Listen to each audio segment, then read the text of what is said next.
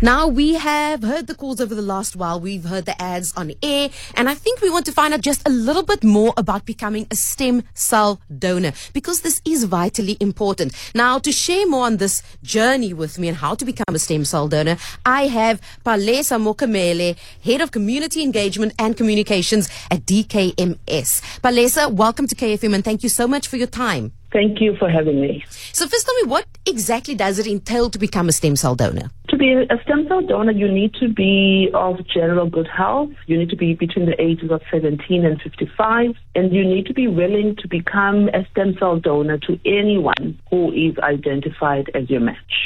Run me through that process. What exactly is the first step? So the first step is going to our website, which is D K M S Africa dot org, to register. At that point, or upon completion of your registration, you will receive a swab kit, which will be delivered to your home, and you swab the inside of your mouth, and that's how we get your D N A. We send this to our lab, and then we do something called typing, which means that you are now on the global registry. From this point on, you wait for your call to become a stem cell donor. So the moment you are now a match, what happens from that moment? You will receive a call. This call will explain the fact that you have been identified, and you will give permission to proceed. You can pull out of the process at any point. It's absolutely voluntary. You will go to a medical facility to have some tests done to check that you are healthy to still become a donor, and we will then start to prepare your body to produce more stem cells. And the actual transplantation or donation takes place in a hospital, where you yourself as the donor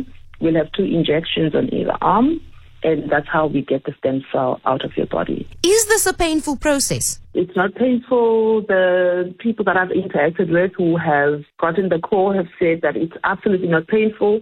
You are awake during the process. It takes about four to six hours. You are fully awake. You are mobile. You can move around, but you are on a bed in hospital, in a medical facility.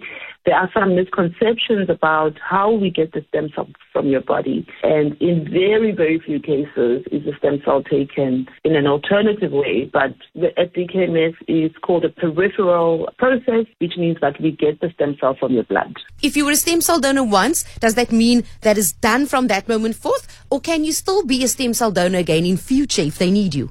You can still be a stem cell donor for the same patient that you donated to. You won't necessarily be a stem cell donor for someone else. So okay. You are reserved then for that person, because that person is like your genetic twin. They like your twin, twin, twin, because you you share the same genetic markers, which is really remarkable. This is absolutely incredible. So if people want to sign up, once again, where do they go? So they go into the D K M S Africa website. They can call us on oh eight hundred, twelve, ten, eighty-two, and they can also find us on social media platforms and send us a message. Thank you very, very much. That is Palesa, Head of Community Engagement and Communications at D K M S, encouraging us to become stem cell donors. We will share all the details on